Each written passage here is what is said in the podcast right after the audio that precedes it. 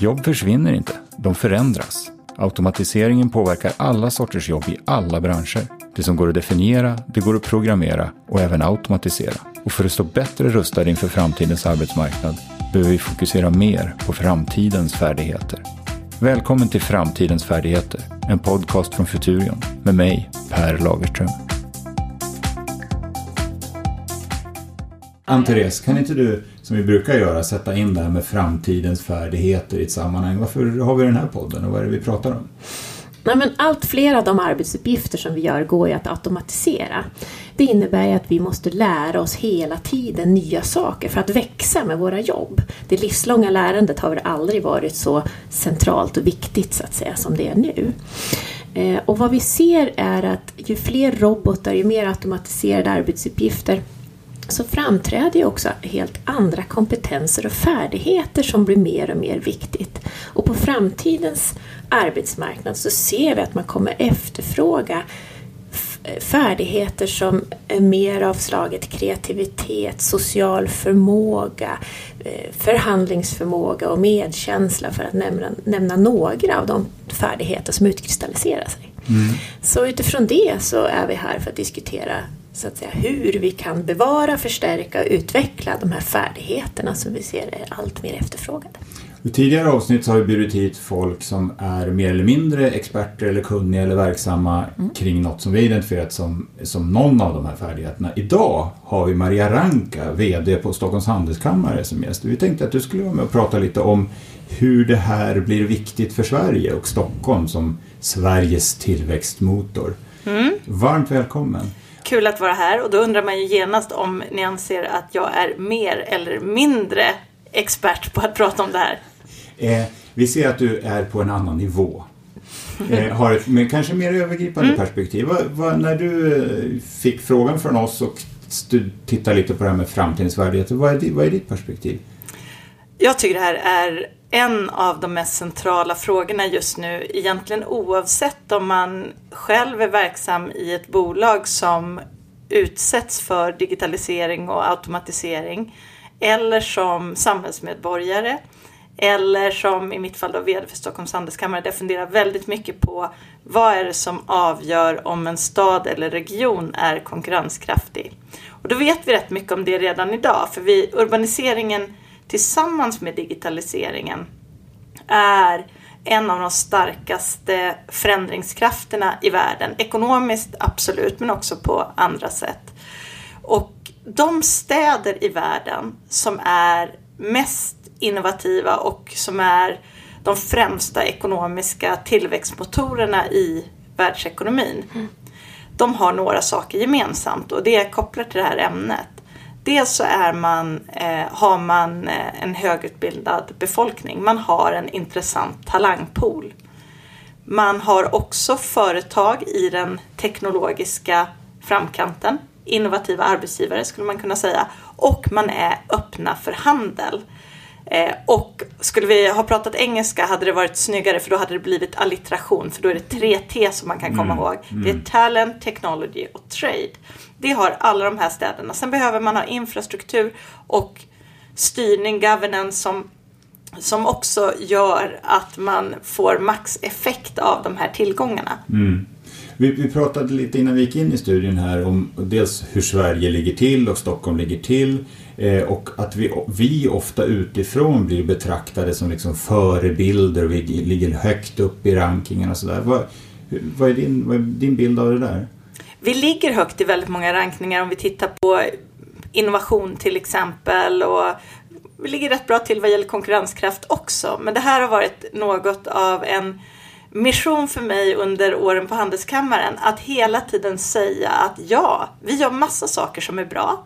Sen så har vi eh, ett antal problem, de får vi inte blunda för. Men framförallt så finns det en massa andra där ute som också gör bra saker. Och ibland rör sig de snabbare än vad vi gör framåt. Så man måste vara framåtlutad, man måste vara på tå. Och min värsta mardröm, och det gäller mig som människa, det gäller min, den organisation jag leder och det gäller min syn på hur jag ser på Stockholm eller på, på Sverige. Det är att jag är rädd att vi ska bli feta katter. Mm. Och jag tänkte när du säger så här, att alla, vi gör många bra saker men det finns många andra som också gör för jättemycket bra saker. Då tänker jag på för, eh, eh, våran eh, kära eh, Hans Rosling och hans när han visar hur, hur folkhälsan i världen har Mm. utvecklats. För vi har ju ganska uppf- bra, en uppfattning om hur vi mår och hur vi Mm. har det ställt. Men att vi blir lite förblindade. Vi, vi är kvar i den här gamla världsbilden allt för mycket. Så vi ser inte hur snabbt de andra bollarna som han använde sig av då rörde sig i kapp mot oss. Då. Så Ja. var- jag fick en sån association när du Mm. säger så att andra gör väldigt mycket bra saker också. Och så, Och det är precis så det är. Och konkurrensen mellan städer och regioner eh, ökar. Och om vi då ska komma tillbaks till det här med färdigheter, för att jag svarade ju väldigt övergripande att du behöver ha, ha talang. Vad är egentligen talang? Och man kan ju säga att en sak som vi måste eh, fokusera mer på det är tekniskt kunnande givet digitaliseringen.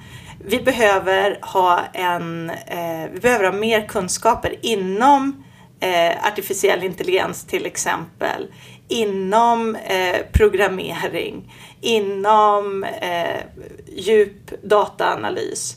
Den typen av färdigheter är helt avgörande för att vi ska kunna vara konkurrenskraftiga. Jag var i Boston för någon vecka sedan bara på ett besök på MIT och ett annat forskningsinstitut eh, inom biomedicin som heter Broad Institute tillsammans med forskningsministern och KTHs rektor. För vi diskuterar ett samarbete mellan KTH och ett, en del av MIT och det är väldigt spännande. Och då så sa, eh, dels var det så uppenbart att här, där träffade vi liksom ledande AI-forskare och sådär. Och de säger också att det behövs fler personer, det behövs större kritisk massa på det här området. Så det är en sån sak som jag tar med mig. Men eh, chefen för det här forskningsinstitutet, Broad Institute, han sa någonting som jag tyckte var väldigt klokt det behövs fler flerspråkiga personer. Och då menar han inte bara att prata engelska och kinesiska till exempel, utan inom forskningen och inom innovation så behövs det människor som förstår kanske både eh, teknik och medicin och kan korsbefrukta sina kunskaper. just det, det Eh, ökade och- kreativiteten. Precis, och då kan det ibland vara så att du behöver ha eh, bredare kunskaper inom flera fält för att vara gångbar. Sen så tycker jag ju att det som är 10 000 kronors frågan här, det är ju vad är den genuint mänskliga kunskapen, de genuint mänskliga färdigheterna i en värld där allt fler också avancerade arbetsuppgifter tas över av, av maskiner. Mm. Nej, men visst är det det. Det, fin- det. det kommer ju en stridström. Jag tittade på ett sånt klipp alldeles nyss eh, innan jag gick in hit över som förklarar vad vi människor kan och vad maskinerna kan. Men så finns det ett snart också hela tiden. Alltså det finns på något vis maskiner som flåsar oss lite i nacken och snart kan de det och snart landvinningar så att säga. Och det är väl lite därför också vi har tagit fram den här rapporten. Vad, vad flyter upp till ytan som det genuint mänskliga eh, kompetensen som vi då ska fo- fokusera på lite grann. Eh, men den är, den är intressant. Igår hade vi ett eh, seminarium kring gaming and learning och då berättade eh, Alexander Hallberg från Sverok om att kirurger som också gamar är, blir bättre på att operera än bara kirurger som inte gamar. Och så var han tydlig med att säga att en gamer opererar inte bättre än en kirurg, men kombinationen av Och vad, vad är det i vad är det man tränar då när man gamer? Är det liksom finmotorik, att kunna exakt. styra de här robotarna Ja. som man använder Ja. i operationssalen I idag? det, I det exemplet var Mm. det. Men, men det, det, jag tycker det tangerar den här eh, som, som du lyfter fram, Mm. den här flerspråkigheten och mul- multikompetensen. Mm. Och det, jag såg någon lista och nu har den här ett par år på nacken så det är möjligt att den redan är eh, inaktuell. Men eh, det var en lista på de yrken som var minst troliga att tas över av robotar. Och de två som toppade det var personlig tränare och massör. Nu vet jag att det finns faktiskt digitala tränare eller digitala personliga tränartjänster. Men det är också en del av de här, alltså den här riktigt personliga tjänster, personlig omvårdnad. Eh, den- service. Ja, service. Växer ju enormt. Mm. Men, eh, eh, jo, men jag tror att det kom bara i veckan eh, en rapport om de yrken som var säkrast att satsa på. Där toppade då präst mm. som, som sådan. Den här, mm. När vi jobbar kanske mindre och, för, och så vidare. Eh, då kommer ju tiden då vi gör, ref, reflekterar över varandet och blivandet. Ja. Så det, var ju, det var ju någonting vi får satsa på då, präst. Men ja, man kan ju faktiskt på skoj, mer eller mindre lite på skämt, gå in på, eh, fast det, det, det, är lite kul att gå in på sajten willrobotstakemyjob.com mm. eh, och så kan man liksom trycka in sitt, eh, sin titel där och så får man en prognos över hur sannolikt och när den här liksom, ens jobb Vad roligt, det måste jag göra, det har jag inte gjort. Mm. Nej, det är kul. Eh, men en sån här, en fråga som jag har drivit väldigt hårt eh, Eh, och som är viktig för, för näringslivet i Stockholmsregionen. Förresten, det kan jag testa er då på en, ja. en kunskapsfråga om ja. den här regionen. Vet ni vad den, det enskilt vanligaste yrket ja, är i hela Stockholms län? Ja, jag kan, jag kan, jag kan, jag, det kan jag, det kan jag. Jag vet inte. Eh, det är inte präst. Det är inte präst? Nej, nej, det är programmerare. Ja, men det börjar på P. det börjar på P. Eh, programmerare är den enskilt vanligaste yrkesgruppen. Ja. Det är vanligare än ja. undersköterska till exempel. Och det är ju fantastiskt apropå det här med talangpool och teknologi. Mm. Mm. och så. Och vad, vad, vad, vill jag komma med det? Jo, vi har ju då drivit att trots att det här är en vanlig yrkesgrupp just här och det har bidragit positivt till att vi är innovativa och konkurrenskraftiga och dessutom en cool stad, eh, attraktiv stad att bo och verka i så behöver vi satsa mycket mer på utbildning i de här områdena. Och vi behöver ju både väldigt avancerad akademisk utbildning, eh, smalare utbildning på ett sätt, men vi behöver också Bredare. bredden. Mm. Och där har vi drivit programmeringskommissionen tillsammans med Stockholms stad. Och det var ett initiativ som Martin Lorentzon som är en av grundarna till Spotify mm. Mm. och jag, vi pratade med Karin Vangård som är Stockholms borgmästare brukar jag säga, kommunstyrelseordförande heter det på svenska. Mm. Vi pratade med henne om de här behoven av att börja redan i skolan, att öppna den här världen, att göra barn och ungdomar flerspråkiga inte mm. bara med engelska, svenska och tyska Nej. utan också med det här som håller på att bli ett universellt, universellt nytt mm. världsspråk. Mm. mm. Eh, och då har vi drivit ett arbete i den här kommissionen som precis har avslutats där vi, det har varit faktiskt väldigt kul, ett eh, utmärkt exempel på offentlig-privat samverkan ska jag säga. Där förvaltningen, akademiker, näringslivet, politiker med understöd av McKinsey som har gjort ett pro bono-arbete på det här området har tittat på vad krävs det för att alla skolelever ska introduceras till det här språket. Mm. Hur, hur, hur, går, hur, hur ligger vi till då? Apropå Vad gäller programmeringsskolan. Ja. Där är det så att där, eh, det här är ju ett initiativ som såklart är intressant och på ett sätt i framkant. Men, men Sverige ligger inte bäst till om vi tittar på programmering i skolan. Utan det finns andra länder som har kommit längre eh, än vad vi har. Eh, så att här är vi på något sätt, vi, igen, vi måste vara på bollen mm. och fundera över hur gör man det här på ett smart sätt? I vilka åldrar är det lämpligt? Och liksom, vad vet vi om, ska det vara integrerat i andra ämnen eller ska det vara eget ämne? Och, ja, det finns en massa olika frågor som, som uppstår, men vi måste börja arbeta med de frågorna. En annan mm. sak som jag tog med mig från de här mötena i Boston, apropå mm. det här som vi pratar om nu, eh, och apropå flerspråkighet så var det då en av de här personerna som sa som en självklarhet apropå att man måste ha bredd i sin kompetens att alla som ska bli någonting att räkna med måste prata matematik. Mm. Mm. Och matematik är ju och, och programmeringsspråken de ligger väldigt nära varandra. Mm. mm. Och, och, det är klart att vi, vi som eh, ganska mycket i den politiska debatten har varit eh, fokuserade på huruvida folk som kommer hit kan svenska eller inte. Eh, mm. Vi borde kanske ibland vända på det där och, och, fråga oss hur mycket kan vi svenskar prata matematik då?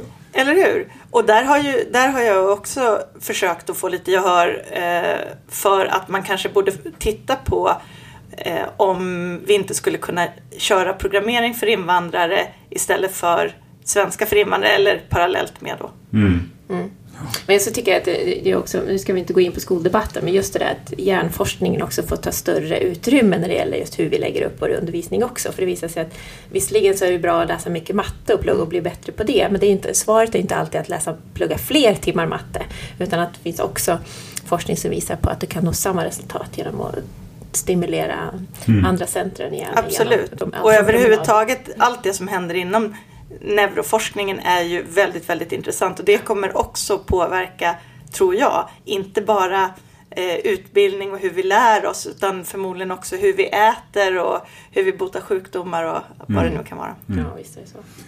Eh, du har ju tangerat det flera gånger redan Maria, men vi, vi är, Futuren är ju en framtidstankesmedja och liksom när, när ni från er, er horisont tittar framåt, ni har ju mycket prognoser och sådär, vad som behövs i en snabbt växande region och sådär. Hur, hur ser prognoserna ut? Är det ljusa skyar eller är det en massa mörka moln och otäckheter eller en blandning? Ni som håller på med framtiden vet att Eh, det är väldigt viktigt att göra det, men de här riktigt långa prognoserna de eh, slår väldigt ofta fel. Men det är ju inte ett argument för att inte göra det, man ska bara vara mm, medveten mm, mm. om det. Men nej, det beror alldeles på vad man tittar på. Jag skulle säga att den här regionen är välpositionerad för att egentligen ta ännu större plats globalt mm. eh, i framtiden. Vi är ju en ganska liten stad eller liten region i ett internationellt perspektiv. Men vi växer snabbt. Vi är Europas snabbast växande huvudstad om vi ser till befolkning och vi har också haft höga ekonomiska tillväxttal. Mm. Eh, och det är klart att då finns det potential att växa ganska mycket mer under kommande år. Och kanske fortfarande, det är också en sån här vision jag har, att vi ska ha den stora staden, den globala stadens utbud. Men, Men den lilla stadens logistik och effektivitet. Mm. Där har vi en del att jobba på. För tittar vi på vår infrastruktur så är det tyvärr den vi har väldigt mycket flaskhalsar i förhållande till storleken på vår stad. Så det är ju dåligt, men givet svenskt ingenjörskunnande och att vi normalt sett brukar vara bra på de här områdena så tycker jag mycket väl vi skulle kunna mm. vara där. Vad spelar digitalisering och ny teknik för roll där då tror du? Förutom spår och, och, och asfalt och sånt?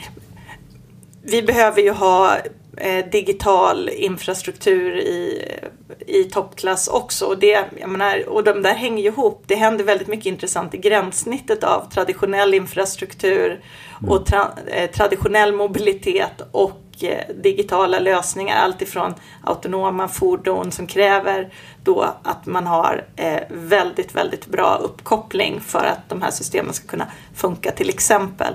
Så det hänger ihop. Mm. Vi, Futuren är med som en av flera partners kring Urban ICT Arena, ja. testbädden ute ja, i Kista. det är jättebra. Ja, och, och, där tittar de ju på 5G och mm. senast igår såg jag ett nyhetsinslag på TV om 5G och det är fortfarande något sånt här eh, mystiskt eh, oklart. Vad, vad, vad tror du Tror du vi, tror vi liksom är på bollen där ute eh, i Kista eller som region? Kommer vi, kommer vi knäcka den? Jag hoppas det men, men eh, jag är inte säker. Och igen, det finns andra som gör väldigt mycket spännande saker på det här området också. Så att vi måste göra upp. Alltså på något sätt måste man kunna ha god självkänsla. Vi är bra på väldigt många saker och vi har många styrkor. Och om man har den goda självkänslan då måste man också kunna se att man inte alltid är världsbäst. Man behöver liksom inte hålla, ha det här överdrivna självförtroendet i alla lägen. Den där solen som har lite fläckar. Ja, precis. Mm. Mm.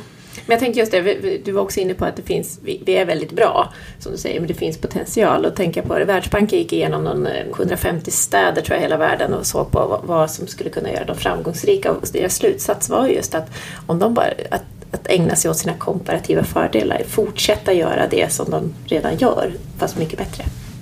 Det var liksom en slutsats. Jag hör ju att du säger lite samma sak. Vi ska fortsätta göra det vi redan har slagit, den väg vi redan slagit in på. Mm. Och det menar, några områden som har potential att utvecklas i den här regionen det är ju de här skärningspunkterna mellan medicin och hälsa, sjukvård och teknik. Mm. Health tech. Mm. Eh, där vi har en väldigt lång och gedigen tradition på läkemedels och det som brukar kallas det livsvetenskapliga området. Mm. Eh, lite pretentiös ord, men det heter så. Eh, sjukvård har vi också eh, hyfsat kunnande inom. Och många, många framstående insatser. Mm.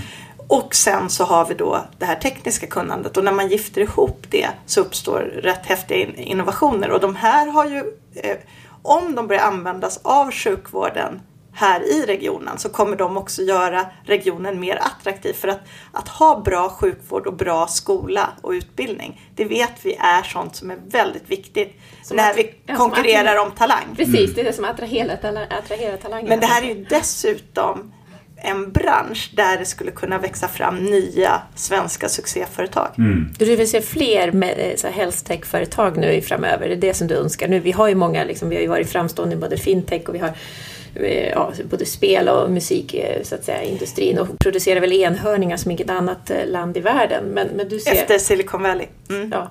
Absolut, och jag ser att det här området, health tech, där har vi, där har vi, vi har redan en del eh, intressanta bolag. Men vi har möjlighet att flytta fram positionerna ytterligare om vi drar fördel av den forskningsinfrastruktur som finns här. Att vi faktiskt har ett av Europas mest moderna sjukhus. Det är ganska utskällt i den lokala diskussionen men om man lyfter blicken lite. För det är uppenbart att ja, det är inte så smart att upphandla någonting och bara ha ett anbud.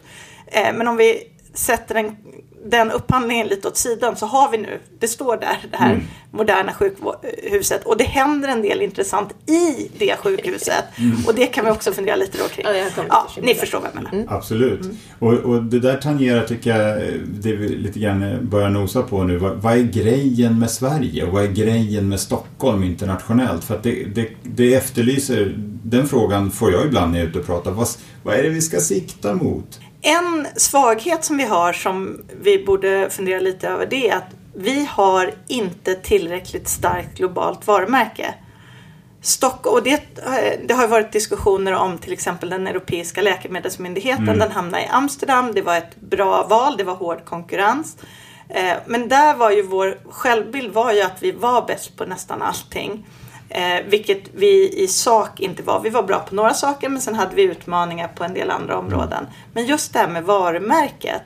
Eh, Amsterdam framstår som en mer global mm. stad mm. än vad Stockholm gör.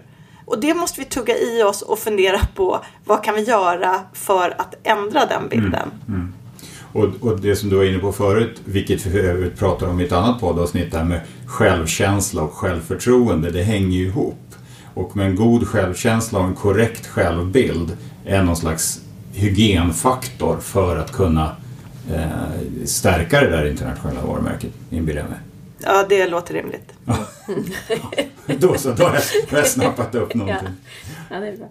Ja, men en, en, sak som, en sak som ni eh, nämnde inledningsvis eh, är ju det här med livslångt lärande och det har ju varit någonting som man har hört mm. under väldigt många år att det behövs och det har blivit lite av en klyscha. Mm. Eh, men om man nu tänker på den här enorma omvandlingen som vi står inför där eh, fler jobb och många fler sysslor och också väldigt många eh, tjänstemäns eh, arbetsuppgifter kommer att tas över av, av maskiner. Så det är svårt att se att Eh, man kommer att klara sig om man inte ägnar sig åt det här kontinuerliga livslånga lärandet. Om man inte går i livets universitet så att säga och på olika sätt lär sig. Och då tänker jag att en färdighet som blir viktig det är ju nyfikenhet. Att odla sin nyfikenhet så att man orkar och vill lära sig saker kontinuerligt. Och jag inbillar mig också att det här livslånga lärandet, dels så tror jag att vi måste arbeta fram någon form av svensk modell för det. Där självklart så har man som individ ett stort ansvar. Eh, men arbetsgivare har också ett ansvar för detta. Och förmodligen så kanske vi också behöver ha någon, något eh, offentligt eller statligt åtagande i detta. Jag har ingen eh, tydlig idé om exakt hur det ska se ut men, men jag tänker att på något så, sånt sätt måste det se ut. Men, men vad blir då färdigheten? Jo, hur odlar vi nyfikenhet? Mm. Mm. Mm. Och, och framförallt om man gifter ihop det livslånga behovet av det livslånga lärandet eller reskill som vi kallade vårt hackathon för med det som du pratar om, den här flerspråkigheten, multikompetensen.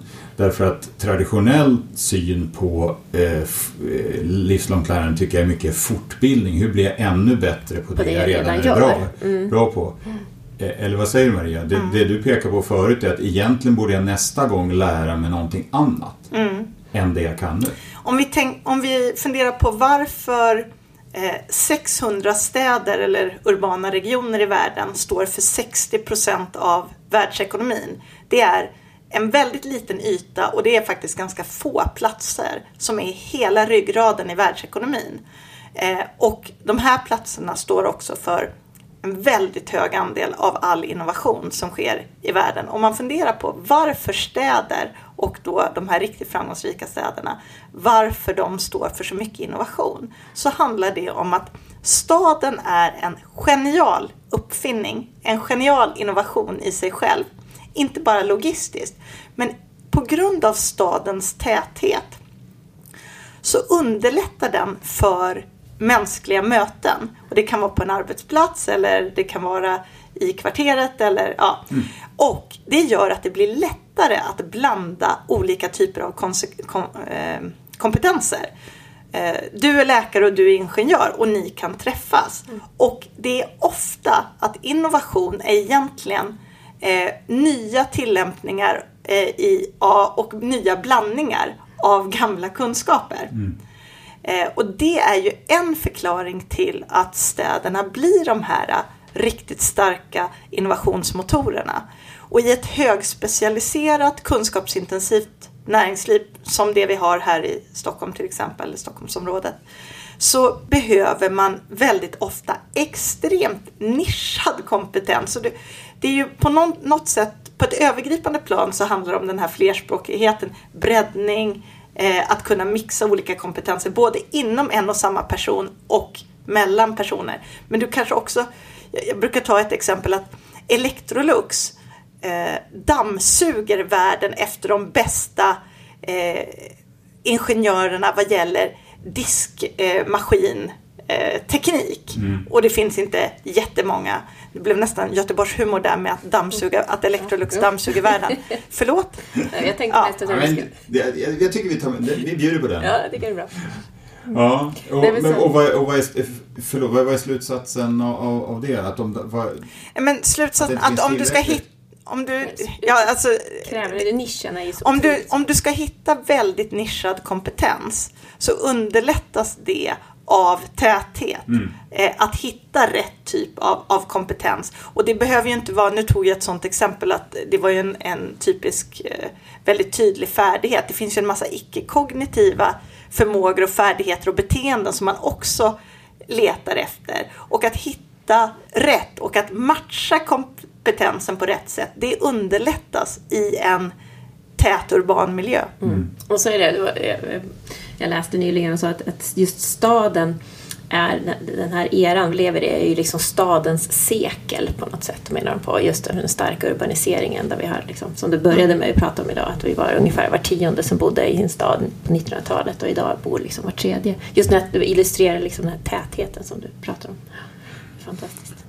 Ja, bra. Men då så. Jag tycker, jag tycker det låter när man sammanfattar det här, Maria, som att den, den interna internationellt sett lilla men ändå täta kunskapsintensiva staden Stockholm har ett bra utgångsläge inför framtiden. Och skapa fler smältdeglar. Ja, mm. vi, ja, vi har ett jättebra eh, utgångsläge men igen, vi måste vara på tå, vi får inte bli feta katter och vi måste också erkänna och jobba med de, de utmaningar vi har. Och det kan handla om, eh, givet den diskussion vi har haft här, utbildning, det kan handla om att också vara öppna för, inte bara öppna för handel utan också öppna för talang. Jag är ju en av de, tack och lov många, som är oerhört beklämd över att vi har eh, på senare tid ägnat oss åt kompetensutvisningar mm. i Sverige där programmerare som har jobb här på grund av ofta bagatellartade mm. misstag